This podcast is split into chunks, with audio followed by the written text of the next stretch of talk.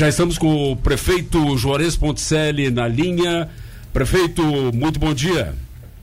Bom dia, Ronaldo. Bom dia a toda a equipe da Rádio Cidade. Estou à disposição de vocês para tratarmos um pouco mais desse, dessa, desse mal que aflige a toda a humanidade nesse momento. Pois é, nós temos um, um, problema gravíssimo e nós vamos conversar depois com o prefeito Beto Kirten e, eh, de Braço do Norte e com o prefeito Rosenvaldo. São três das cidades que estão sendo muito, muito castigadas pelo Covid-19.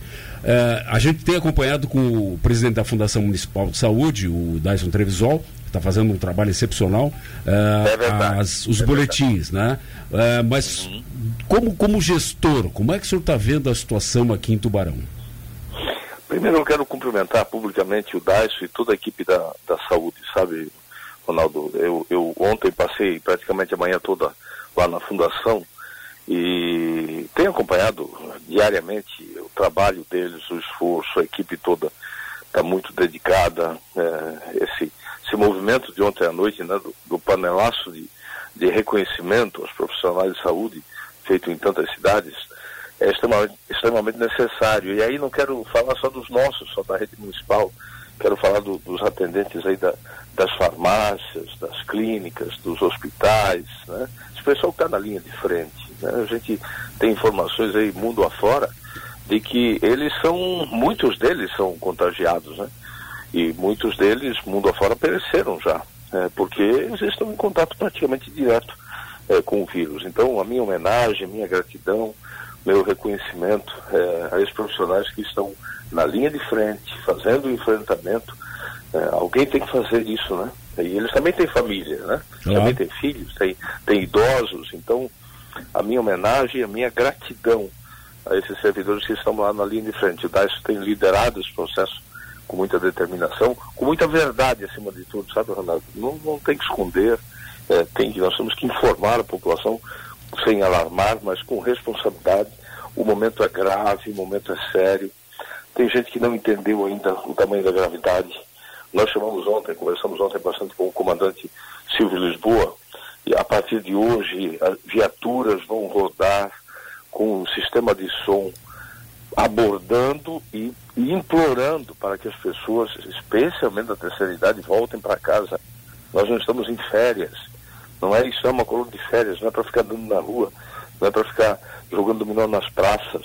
Infelizmente, tem que, nós temos que nos recolher ao convívio familiar. Eu quero fazer um apelo dramático para que as famílias mantenham, especialmente aqueles que são do principal grupo de risco, que é a terceira idade, em casa. Não é possível. Ontem foram várias notícias de, de pessoas de terceira idade circulando nas praças, na rua, no supermercado, na farmácia não dá, não pode, vamos evitar. Esse, é, essas são as pessoas que, em sendo contaminadas, mais vão sofrer.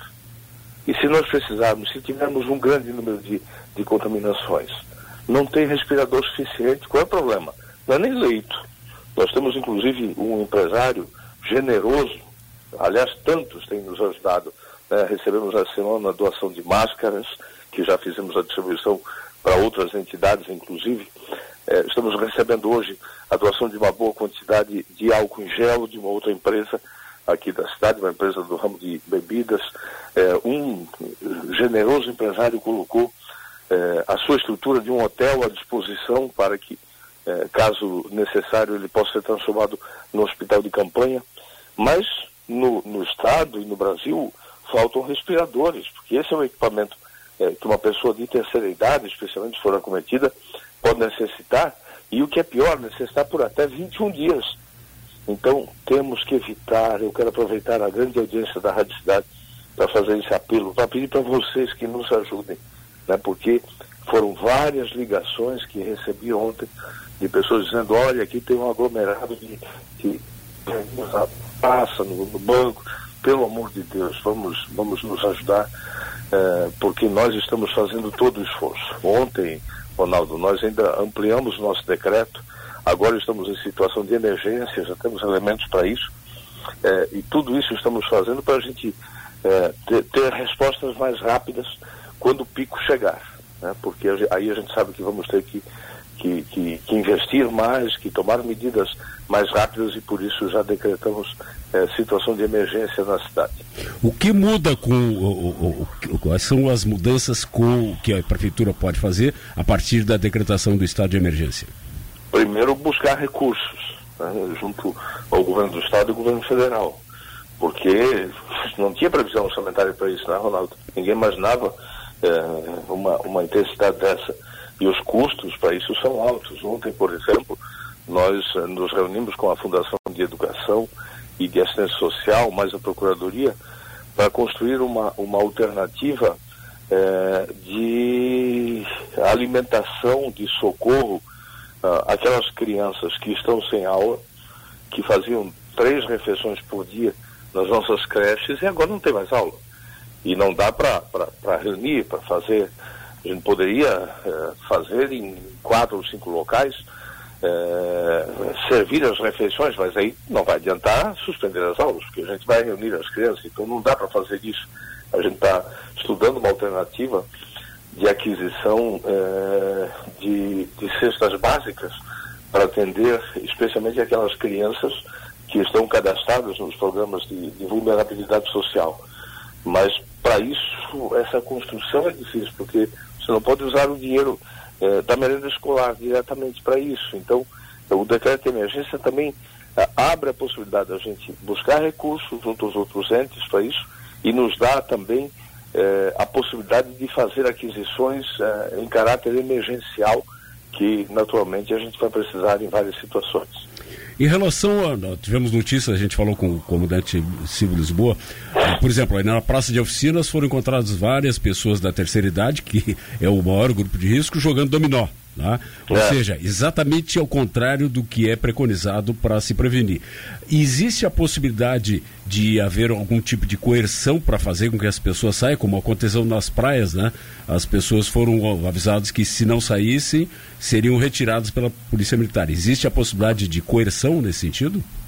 Daqui a pouco você vai ouvir os, os carros é, das polícias já com, com, com serviço de som anunciando, fazer o que foi feito nas praias. Nós vamos fazer, intensificar, o, o Lisboa esteve lá conosco uh, um bom tempo ontem, nos reunimos ontem, uh, vamos fazer, intensificar a abordagem uh, dessas pessoas e com o serviço de som pedir que elas se recolham, que voltem ao convívio familiar, porque, repito, tem gente que não entendeu ainda a gravidade do momento. O, aqui pela perguntando aqui pelo WhatsApp se você tem informação de alguém que está doando álcool gel. O prefeito acabou de falar que houve uma doação, né? É, e, e, uma pergunta: as confecções pode continuar trabalhando depois de decretada a emergência? Olha, a, a indústria, a indústria, a confecção é, faz parte da é um ramo da indústria. Hum. Elas podem continuar trabalhando com é, com redução de pessoal. É isso que o decreto estadual estabelece. Pois é. é, é e aí é uma questão também de conscientização. Eu, quando vi para a rádio aqui de manhã, perto das sete, prefeito, vi muita gente, muita gente, é, relativa, bem menos do que normal, claro, mas gente caminhando em trio, em dupla, na beira-rio, inclusive pessoas da terceira idade. Como é que a gente pode, nós estamos fazendo um, um esforço aqui também, a rádio, o grupo GCR, para conscientizar essas pessoas. Mas é, o, o, que mais a gente poderia fazer para conscientizar que é importante ficar em casa? É, Ronaldo, eu, eu, eu também tenho visto e tenho recebido muitas informações acerca disso. Eu quero, eu sei do, que vocês têm nos ajudado bastante, mas eu quero aproveitar de novo, eu fiz um gravei uma mensagem nas redes sociais ontem.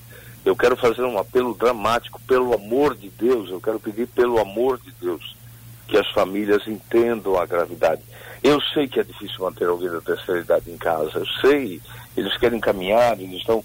O, o, a, a terceira idade da atualidade, dos dias atuais, graças a Deus, é uma, é uma, é uma terceira idade muito proativa, né? muito viva, tem muita energia, mas pelo amor de Deus, nesses dias é preciso que cada um faça a sua parte. Não foram adotadas todas essas medidas pelo Estado, pelo município, para transformar isso numa colônia de férias. Nós não estamos em colônia de férias. Né? Gente indo, as notícias ontem de gente se aglomerando, entupindo as praias. Falei com o prefeito de Itapuá ontem, teve que colocar barreiras, porque diz que o pessoal do, do Paraná então desceu tudo. Ah, não tem mais aula, vão tudo para a praia, abarrotando as praias. Carlos Vieira estava lotado, né? Sim, aqui nas praças, é. nas ruas, nós não estamos em colônia de férias. Nós estamos enfrentando um inimigo invisível, poderoso, que pode estar à espreita numa maçaneta, num corrimão, numa mesa, num banheiro. Ele está ali esperando. Está esperando ser levado para o rosto, para os olhos, para o nariz, e aí infectar. E manter uma pessoa dessa, eu repito, qual é a preocupação? Não, não, não tem como evitar a, o contágio. Muita gente vai ter. Muita gente já tem. Alguns nem vão saber que tiveram, especialmente os mais jovens, porque vai, vão ter sintomas de uma gripe normal e vai passar e a vida vai continuar e tudo certo. Agora, a terceira idade, especialmente, é grupo de alto risco. A taxa de mortalidade em, alguns países chega a 18%. Isso é altíssimo. Altíssimo, quase um em cada cinco, né? Exatamente. Então, e assim, Ronaldo, qual é a nossa preocupação? Vai chegar o pico daqui a pouco. Segundo o presidente do quantidade... segundo o presidente do Albert Einstein em São Paulo, o pico deve ser em abril. Pois é. E quando ele chegar, nós vamos ter uma grande quantidade de pessoas infectadas. Nós temos em torno de, somando todos os hospitais aqui, eu imagino 60, 70 respiradores, que não estão todos ociosos, boa parte deles já estão ocupadas por conta de outras enfermidades, de pessoas que estão internadas. E aí, quando isso acontecer, quando o pico chegar, um respirador, uma pessoa de terceira idade, pode necessitar do respirador por até 21 dias. Então, se nós não, não, não nos cuidarmos, se não diminuir, se não achatarmos essa, essa, essa curva do contágio, nós não vamos, os hospitais não vão ter condições de atender a todos. E aí uma tragédia, como está acontecendo na Itália e agora na Espanha, pode vir para cá. Claro. Ô, Ronaldo, não são fake news. As notícias de descarte já na Itália não. São verdadeiras. Claro. O Luiz Barum manda aqui, prefeito, uma foto da praça de, de oficinas da, da, da Igreja de São José completamente vazia.